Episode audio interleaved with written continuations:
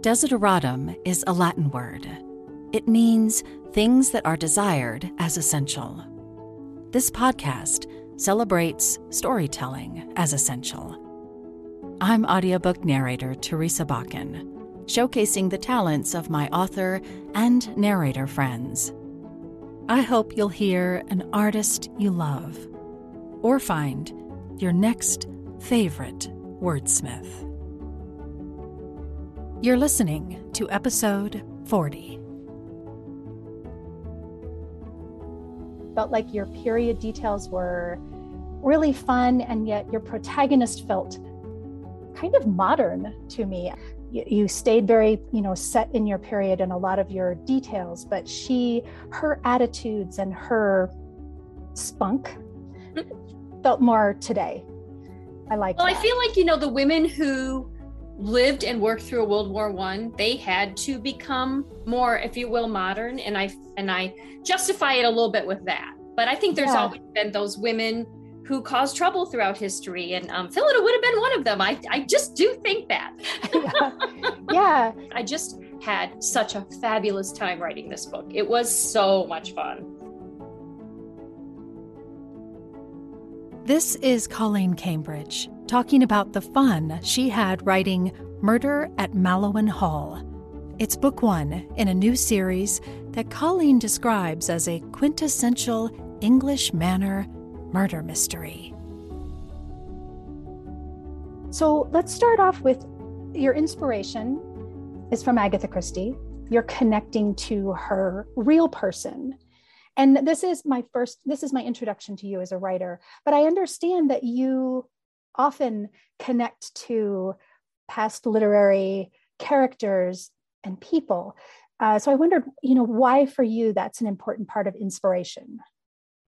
Well, I think it is a way to set something in history very specifically, and able to really relate the reader to someone or maybe some event that they know, but then also be able to bring in whatever I want to bring in, a murder mystery, an adventure plot, whatever.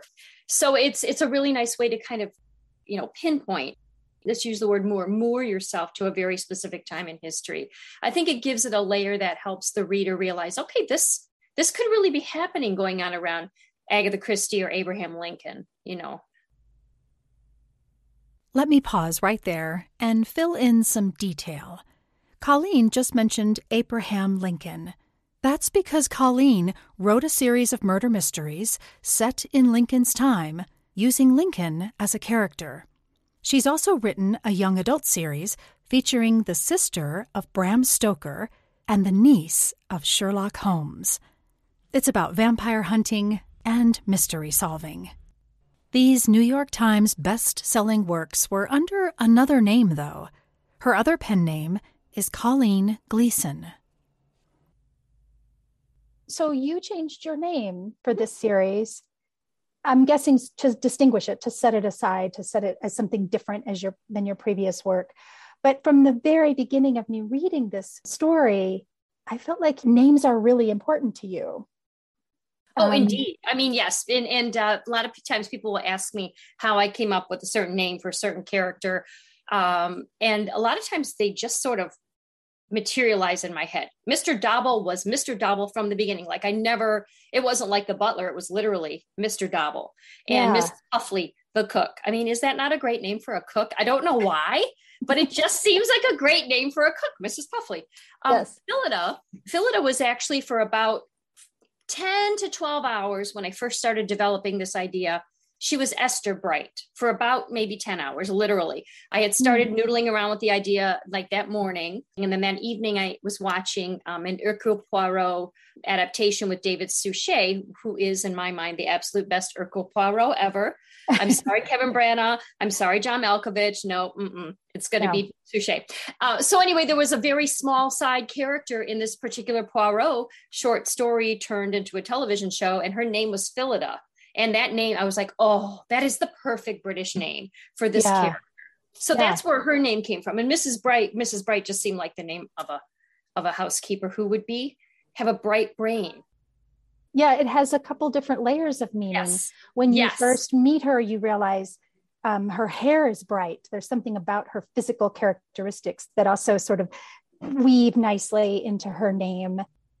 Also, like in the very beginning, I think in chapter 2, we meet Constable Greensticks, who you write, despite his name, is not green or slender. Right. Right. Exactly. Yes. Yes. Thank you. Yeah. Usually the names, once they appear in my brain, that's who they are. And the character names never change. But again, with the names, I'm sorry, I'm like so fixated on this, but the divine couple. Mm-hmm. And then I think my favorite might be Mr. Sloop, mm-hmm. whose name just sounds fairly despicable, actually. Apologies to anyone whose name is actually Sloop. It just helps you conjure the character in another way. It's funny that they just sort of come to you, because in my mind, as I was reading, I was like, oh, she was very thoughtful about this. Well, now, actually, I have to make a confession about that in particular. It's actually funny that you should bring that up. So always in a murder mystery, you have all these names of all these potential suspects, and it is always hard to keep them straight. That is just something I think most murder mystery readers realize. You have to deal with all these characters. You have to remember their names. So when I actually turned this book into my editor, she read it. She loved it. Thank God. She came back to me and said, there's like, I don't have any changes except, oh my God, there's so many characters. I just having such a hard time keeping them straight. Is there anything you could do with their names to make it a little easier? And so I actually did go back, and Divine was a change and Sloop was a change of the suspects. I didn't change any of the names of the staff and the main characters. Right. But it is funny. I actually did go in and do that. And then there's the hyphenated couple's name. They were they're like the fussy couple. And so they seemed like they would be hyphenated. So I did a little bit of that just to help. So hilariously, you caught me, because normally I don't change names, but in this case, there was a reason to do so. And it made sense. And so now, as I moved into writing the second book, I actually paid a little closer attention to the suspects' names for that reason. That's really fascinating to me as a device, really with your readers in mind, because you are sort of, you're meeting a lot of people. And, and especially if you're meeting them all at once, it's hard. Mm-hmm, yeah. All in one, kind of sitting, you meet several people. Well, and let me just go back really quick to that, because you got me on a thread. I'm thinking about this now as a reader, because I read mysteries all the time too. I find myself having to be like, okay, who is this character? Like, I do that myself. Yeah. So being aware of that, even before I made the name changes, the tweaks that I did, I would also, when I was writing a scene and mentioning these characters, I would try to drop in a reminder, who it was, like to just do it an extra more than I would normally for that reason. Right. Well, and I think that part of it, the reminder, or maybe sort of another physical characteristic, right? That was very reminiscent to me of Agatha Christie. Thank you. That is, and as an author, that should be a compliment. So like when I take it as a compliment. Anybody who is at all connecting my work to Christie's, it is a compliment. She's brilliant. Yeah. There's a reason she's the best-selling author of all time. Yeah. And so when I think of Poirot, I think about the magnificent mustache, right? And so you're doing that, I think, in the spirit of that writing style. You have some great descriptions of the people, even down to like details about their something being unkempt. Like I love the character that is staying in the garage, who ends up being, helpful to Phyllida. His descriptors are so like, I can just see him. I can see his unkempt hair, and she's the housekeeper. She's used to paying attention to how things look, how her staff looks, all of that. And also that makes her a good sleuth, I think. You've got to be able to take notice. You've got to remember things. You've got to have an organized mind and attention to detail. Yes, definitely. She pays attention to detail. She prides herself on that, actually. She does. Yeah. And so let's see, you did a lot of, I felt like things were very accurate in this sort of upstairs, downstairs world. And as I was kind of going back and reading about Agatha Christie, there were a lot of things that said, she really did write. She was part of an upper middle class, and she really did write for that class, in that class, her characters. And you've kind of turned that on its head, because a lot of the people that we care about in this story are downstairs. That was my hope. And that was one of the reasons that I wanted to have a fictional manor house And if, therefore I could make the staff as large and as varied and diverse as I wanted to, because I see those characters following us through the series as much as possible. And I wanted, you know, the servants to be thought of as real people, kind of like you think of when you watch Downton Abbey. I mean, you really do feel for the servants. And of course, this is slightly more focused on the downstairs than the upstairs, unlike Downton Abbey, you know, was both. But I was hoping to do that. I really wanted to do that. Yes. And, you know, you do a great job of sort of outlining their station in life, you know, their role, their job, very connected to their freedoms, their abilities to navigate in the world. And so you've given Phyllida, she is an employee, but housekeeper is really an elevated status. She has the freedom to move around a lot, to investigate a murder, really. Well, exactly. I mean, I was like, there's no way a chambermaid could be an amateur detective. And really, there's no way a cook could be an amateur detective. She's got to be in the kitchen all the time. I mean, I just realistically thinking in my head, in my brain, when I'm trying to, you know, put this together and create a character that to me is realistic, you know, I had to think about all of those things. And it was great because really, you're right. The housekeeper has not only a lot more freedom, but, you know, she's also a friend of Agatha's, which was yet another layer I wanted in there to make her have even more freedom. I had to make it believable to me. Yes. So we do interact a little bit with Agatha. Yes. She's in a few scenes with Phyllida. And it was really intriguing to me.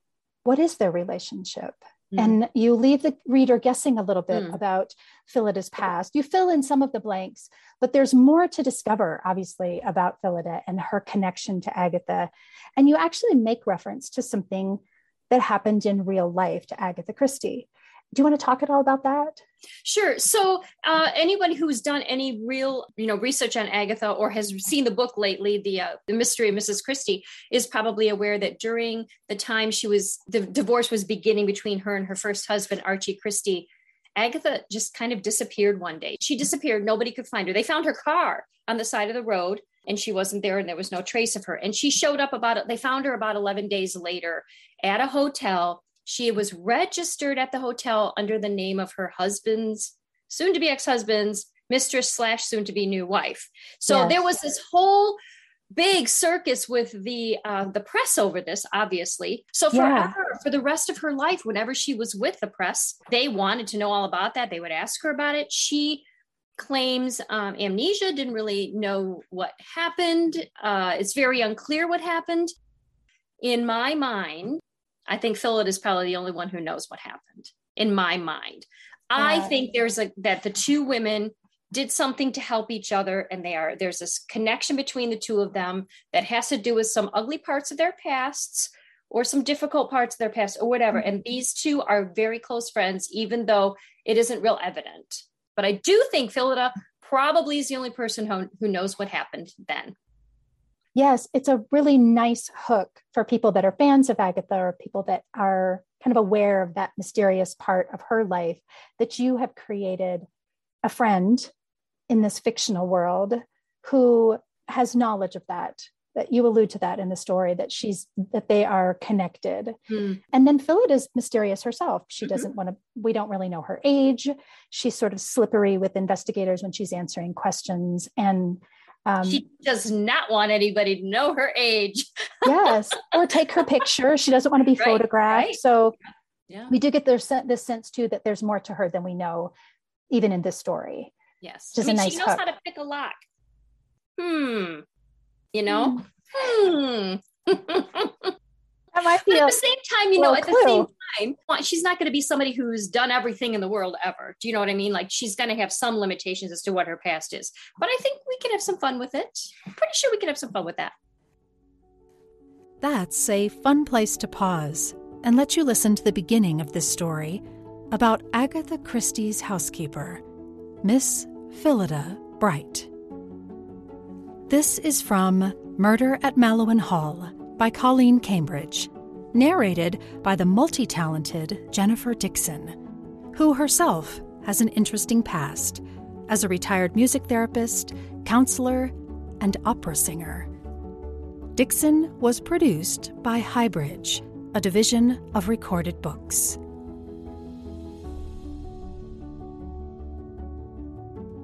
Phyllida Bright had seen her share of bodies during the Great War, so when she discovered the dead man sprawled on the floor, it didn't even occur to her to scream. The unanticipated sight did elicit a quiet gasp of surprise, and then a rush of concern, with exasperation following quickly on its heels. "As if I don't have enough to manage today," she thought, as her battlefield nurse's training kicked in, and she knelt to ascertain whether the man was, in fact, actually dead. He was quite dead, not to mention significantly bloodied due to the fountain pen protruding from the side of his neck. The stains in the library's rug would require an extra 2 hours of work and then time to dry before it could be replaced, and she didn't even want to contemplate how long it would take to get the blood spatters off the books and wallpaper. Nonetheless, Phyllida closed her eyes and wished a sincere Godspeed to the poor man's soul, then added a note of gratitude that she'd been the one to discover Mr. Waring instead of Jinny, the high-pitched parlour-maid, who saw to the library each morning. That would have been just the icing on the cake. Already mentally readjusting her staff's schedule in order to keep them clear of the library and its vicinity, as well as giving them as little opportunity as possible to gossip about the room's unexpected contents, she rose, the ring of keys at her waist jingling pleasantly, and went for the telephone on the desk. As she waited for the operator to connect the call, Phyllida turned on the desk lamp, then straightened the carved mahogany tray where the fountain pen rested when it wasn't protruding from a dead man's artery. She also realigned the small vase always kept filled with flowers or greens, removing the single drooping leaf and tucking it into her dress pocket, and tusked when she noticed a dull streak at the edge of the desk's glossy surface. The scissors and the stack of stationery on the desk were untouched, as was the small agate paperweight. At last her call was connected, and even then what should have been a simple task became tedious. "Yes, Constable, it is in fact a real dead body." It was the third time she'd been required to give this information, and the reason for the repetition was not due to the crackling of the telephone line. "My name is Mrs. Bright. I'm Mrs. Mallowan's housekeeper here at Mallowan Hall." "Mallowan Hall? Do you mean the place where that detective book lady lives at?" Phyllida gritted her teeth. "Yes, Constable." "You're saying there's a dead body in the library at Agatha Christie's house?" "I am, in fact, saying precisely that, Constable, and I expect you'll attend to this post-haste. Mr. and Mrs. Mallowan have a house full of guests." She wasn't certain he heard her over his guffaws of laughter. "It's a good jest, it is, Mum," he managed to say between hearty chuckles. "A dead body there at—" "Constable Greensticks," she said in her most severe tone, "this is no laughing matter. A man has been murdered, and I suggest you attend to the matter immediately." At last she hung up the telephone, assured that the constable fully understood the gravity of the situation, while being well aware that the operator who'd connected them was probably beginning to make her own telephone calls to carry the news. Her attention fell on poor Mr. Waring. She was confident, but not entirely certain, that was his name. After all, his arrival last evening had not been anticipated, and he had most certainly not been on the guest list. That was only one of many problems with unexpected guests. Phyllida was tempted to lay a blanket over the poor man, but decided she'd best not disrupt the scene. Mr. Waring was young, in his late 20s, with light brown hair and a matching moustache. His attire was stylish, the pre-made trousers being the sort bought at a department store instead of having been tailored, but fine nonetheless. He wore a coat of excellent wool and fine cut that was only 2 years out of style. It was clean and, she noted with satisfaction, possessed a fully intact hem. In Phylida's opinion, a sagging hemline was the first indication of a lack of attention to detail and appearance, and was usually borne out in other ways. Phyllida glanced at the clock and saw that it was just 7. Mrs. Agatha wouldn't normally be up for at least 2 hours, and even then she would go into her office to write for a time before joining her husband and their guests. Phyllida was also reminded to schedule the men to come and oil the clocks next week, after the house guests had gone. It would be 2 weeks early, but she'd noticed the grandfather clock at the bottom of the main staircase was grinding a bit. The more pressing task was to inform Mr. Dobble of the situation, and the very thought was enough to have her wishing for another very strong cup of Darjeeling. One usually needed some type of fortification before interacting with the Mallowans' butler, and since it was hardly past 7 in the morning, she would have to forego the rye whisky. Unwilling to leave the library unattended, Phyllida rang for Mr. Dobble.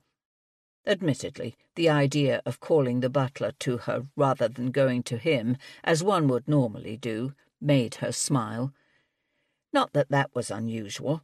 Phyllida, for all her exacting standards and regimental mind, was possessed of an optimistic, pragmatic, and sunny personality, although she was most often required to act in a reserved manner as the individual who managed the majority of the household staff, not to mention its budget.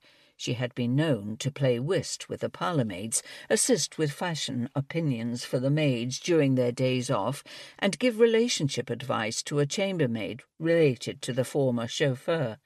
He'd been a poor prospect due to his wandering eye and hands, and more than one of the kitchen maids had seen the very correct housekeeper go soft and gooey-eyed over a litter of fuzzy kittens. 2 of said kittens had subsequently found their way into a basket in Phylida's sitting-room, joining her collection of detective novels and books on nearly every topic under the sun, and were now full-grown, sleek cats who disdained the basket that had once been their bed. However, Stilton and Rye helped keep at bay any mice who might confuse the larder for their homestead. Holding one or the other in her lap, when the felines permitted, of course, also provided Phyllida moments of calm and restoration, which was particularly appreciated after dealing with Mr. Dobble. Phyllida had not come up working in domestic service, starting as a scullery maid or chambermaid when she was 13 or 14, and making her way to kitchenmaid or parlourmaid, and then through the hierarchy from there. That made her quite unusual. In fact, she hadn't worked in service at all until several years after the Great War, and her work with the army had ended. The reasons she'd chosen employment as the housekeeper of a large manor were excellent and no one's business but her own. That was part of why she and Mr. Dobble weren't particularly friendly. She suspected he was suspicious of a woman who had come into the coveted position of housekeeper without a long history of scrubbing floors, as far as he knew, and who was comparatively young, although certainly not that young, and most definitely not inexperienced, to have such a prestigious role in a large gentrified household. And despite his best efforts, she did not deign to share with him the details of her background, marital status, or age, even when pressed. But Phyllida was certain most of Mr. Dobble's dislike was due to the fact that she lived up to her name, not only in personality, but with her hair colour. It was bright, bright strawberry gold. The first time she'd met him, the butler had eyed her up and down, and suggested that she subdue that fire upon your head.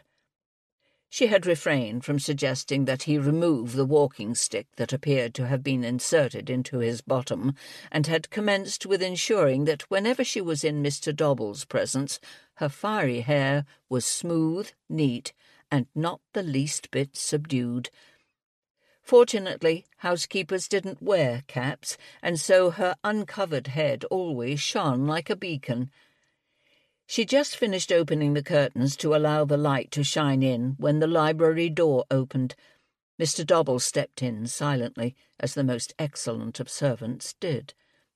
He was approximately 50 years old. He was just as vague about his age as she was, with a clean-shaven face and an equally hairless scalp with a pronounced dent above his left ear, a characteristic that led some of the staff to call him Old Dent when safely out of his hearing. Everything about the butler was long, his ears, his fingers, his torso, the hair of his grey eyebrows, with the exception of his legs, which were, in relation to the rest of him, not long at all. It wasn't that he was short, it was simply that his height came equally from torso and lower limbs. He had dark eyes and pale, pale skin that was so smooth Phyllida could only assume he indulged in a very fine facial cream. As most butlers did, he dressed in clothing as fine as that of the gentry. However, because no one in the upper class ever wanted their servants to be mistaken for someone of their status, there was always in a butler's attire some element that was off. A slightly out-of-date necktie, a too-old coat, a pair of trousers cut the wrong way. That minor anachronism assisted those of the upper class from assuming the butler was one of theirs, or vice versa, as when Lord Haldane had once been mistaken for being a butler by a chambermaid while travelling on a train. Mr. Dobble took 3 steps into the library, his expression set and haughty, and his eyes trained accusingly on Phyllida, his mouth open in what surely was about to be a crisp reprimand. Then he saw Mr. Waring. Mr. Dobble stumbled to a halt with an inadvertent cry that strangled off whatever snappish comment he was about to make. "As you can see, Mr. Dobble, we have a situation." "I shall contact the constabulary at once." He'd recovered quickly, but Phyllida was delighted to note that he'd initially been far more discombobulated than she. She hid a satisfied smile as she replied, "I've already spoken with Constable Greensticks. I expect he will arrive shortly, presumably with the doctor in attendance, so we have only a very short time to manage the staff and to inform Mr. Max and Mrs. Agatha." As one does, she prudently waited for the butler to seize control of the situation. "I shall inform Mr. Max," he said, "and the footman, of course. You'll attend to your own staff, Mrs. Bright. I do hope you'll be able to contain their squeals and shrieks. We do have guests, you know." She gave him a frosty smile. "I shall endeavour to ensure the maid's histrionics are kept to a dull roar." He paused, standing over the body. "Good heavens! A fountain pen?" "Indeed." Phyllida moved closer. "Quite horrifying." "That's the reporter, is it, then? To do the interview with Mrs. Agatha? Mr. Waring?" "To my recollection." Phyllida hadn't answered the door to welcome the guests as Mr. Dobble had, but she had made certain she caught glimpses of each of the arrivals as they came in, and at dinner as well, for it would be her staff that attended to their chambers and general needs. She supposed if one could find a silver lining in the cloud of a murdered guest, it was that it would be less upsetting to Mr. and Mrs. Mallowan, since the dead man wasn't known to them at all. Still, he obviously had been known to someone. Mr. Dobble made a thoughtful noise. "Carbolic for the stains, I assume?" "Only after a salted water soak." "And the wallpaper?" "Milk and boiling water, of course. Lavender polish to finish. I'll have Stanley and Freddy remove the rug once the body, as soon as possible." "I would appreciate that, Mr. Dobble." And so would Jinny, she thought dryly. Stanley, the head footman, was a particular favourite of the housemaids. They looked down at the body, neither of them apparently willing to move. Living in the house of a writer who penned popular detective novels meant that dead bodies were a constant source of discussion, including the finer points of the cleverest way to make them so. Poisoning and stabbing, but without so much blood, were particular favourites of Mrs. Agatha's, and occasionally there was strangulation, of course, But to have an actual murder take place here, to see an actual dead body sprawled on the floor with a writing implement projecting from an artery. The bloodstains on the rug indicated that Mr. Waring hadn't died immediately and seemed to have crawled some distance, no doubt struggling to find help while bleeding profusely. Phyllida shivered, contemplating the horrifying last moments of the dead man's life. It must have happened late at night, or surely someone would have heard the disturbance. Who could have done such a thing? Mr. Dobble's stiff demeanour slipped a bit as raw emotion crept into his voice. "I cannot imagine," she replied in a likewise less formal tone. "But it must have been someone here." The butler's breathing hitched a little, and he said a word under his breath that Phyllida hadn't heard since she was working with the troops. She was, however, inclined to agree with the sentiment. All thoughts of carbolic acid, clock oiling, and managing the staff, tasks and thoughts she'd clung to as a shield against the reality, disintegrated as sensibility settled in. There was a murderer, here at lovely, sedate Mallowan Hall.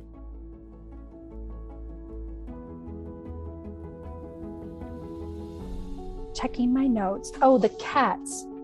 So Phyllida has these two cats, and you've named them Stilton and Rye. Mm. After two of her favorite things. Yes. So where did that come from? Do you have cats? No, I have had cats in the past, but I don't have cats now. First of all, cats belong in a mystery. I'm sorry, they just do. Yeah. And Phyllida just seems like the kind of person who would have cats. Not just one, but two, as opposed to dogs. She's not a dog person. Right. They're just dogs are, cats are more like her personality, very sleek, very self-assured, very confident, a little bit arrogant. I mean, let's be honest. She's a little arrogant. She knows her worth. And they're very, they might deign to give you their attention if they choose. So they just seem like they fit her more than a dog would. Yeah, I like them. I like the way she engages with them in the story. They provide a little comic relief when Mr. Dobble's in the room and he's clearly not comfortable with the cats. There's a point in the story, I think this is in the voice of Agatha, she talks about the way that someone plays cards, tells you something about how they approach life, taking risks. Mm-hmm. Where did that little bit of wisdom come from? Well, I play bridge regularly, so I'm thinking about that a little bit. And also, you probably know Agatha Christie wrote a murder mystery around a bridge game, cards on the table. And mm-hmm. I thought that was a nice little Easter egg to put in the book to let the reader know, oh, Agatha was, even back then, she was not only thinking about the body in the library, she was thinking about cards on the table. Yeah, I like that.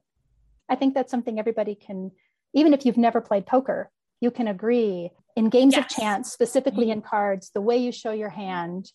Whether you bluff, whether you're poker face, whether you, Yeah, but it does say something about you as a person. And I think, Phyllida, has some limitations in the sense that, she can't really interview the suspects. How else is she going to learn about them? So hearing things and observing, that was a limitation that I tried to be very true to, because I didn't want, you just can't have a housekeeper interrogating a guest as a murder suspect. You just can't do it. It's not realistic at all for me. It's more fun as the reader to feel too like you're just sort of eavesdropping on things. Right. And you're noticing things through Phyllida. Mm-hmm. And she snoops, which again, that's one of the benefits of being a housekeeper. She can snoop. And even if she got caught, she wouldn't be in trouble because it's her job. So, trying to take all of those elements and be realistic. What can she do? What can't she do? Now, the denouement at the end was maybe a little self-serving, but oh my gosh, how could you not do a denouement at the end? Plus, I had Max Mallowan on her side, and he made sure it happened. So that was a very Agatha Christie thing to do. Yes, it was a nice, I don't want any spoilers, but it was really fun as a reader to have that scene unfold. Good, I'm glad. You surprised me. She surprised me. Yay! I love it when that happens. Yeah. So the last question I always ask authors is based on the name of the podcast. The name of the podcast is Desideratum, which is a Latin word that means essential things. There was a poem when I was growing up that it starts with, "Go placidly amid the noise and haste, and remember what peace there may be in silence." And it's those sort of, yeah. So for you, if you had to explain to someone, these are my essential things, what would you say? Self-care. I think easily for me, it's self-care. I'm an introvert, although I can get in front of a group of people and talk, no problem. I can work a room, I can network like crazy, but I'm very introverted. So self-care is number one for me. I have 3 children who are all out of the house now, but you know, all through my whole life, I have always been the person who would read on my lunch break, would take a nap whenever I could, would take a hot bath with a book. These are all alone time. Get me away from people, let me recharge with a glass of wine or without, cup of tea, whatever. That is probably one of my essential things. And all wrapped up in the self-care are all the wonderful things that I just mentioned, reading, baths and fireplaces, you know, all of those things all wrap up into just taking care of my mental health myself. So that. Yeah, that's a great answer. I think that's something that moms especially sometimes struggle with, right? Yes. And they feel like they're being selfish when they take time for themselves. And I've always, I was fortunate. My mom was also, I think, good about self-care as well. Mm-hmm. And she encouraged that. So I always just, you know, I would always just, I had to do it. Yeah. And I still do. That's a good spot to stop. With a reminder to take a break. Take good care of yourself. Thanks to Larissa at Kensington Books for introducing me to Colleen. For Desideratum listeners, Kensington generously provides the discount code DP20 to use at checkout to save 20% across their incredible library, including Colleen's Murder at Mallowan Hall. That's DP20 at kensingtonbooks.com. Also, please look for Murder at Mallowan Hall on Libro.fm. The audiobook, produced by Highbridge, a division of Recorded Books Audio, is available now. I'll put the Desideratum podcast affiliate link with Libro.fm in the show notes and on the link tree on all our social media accounts. Using the affiliate link supports the podcast and a local bookstore of your choice at Libro.fm. This has been episode 40. As always, thank you for listening.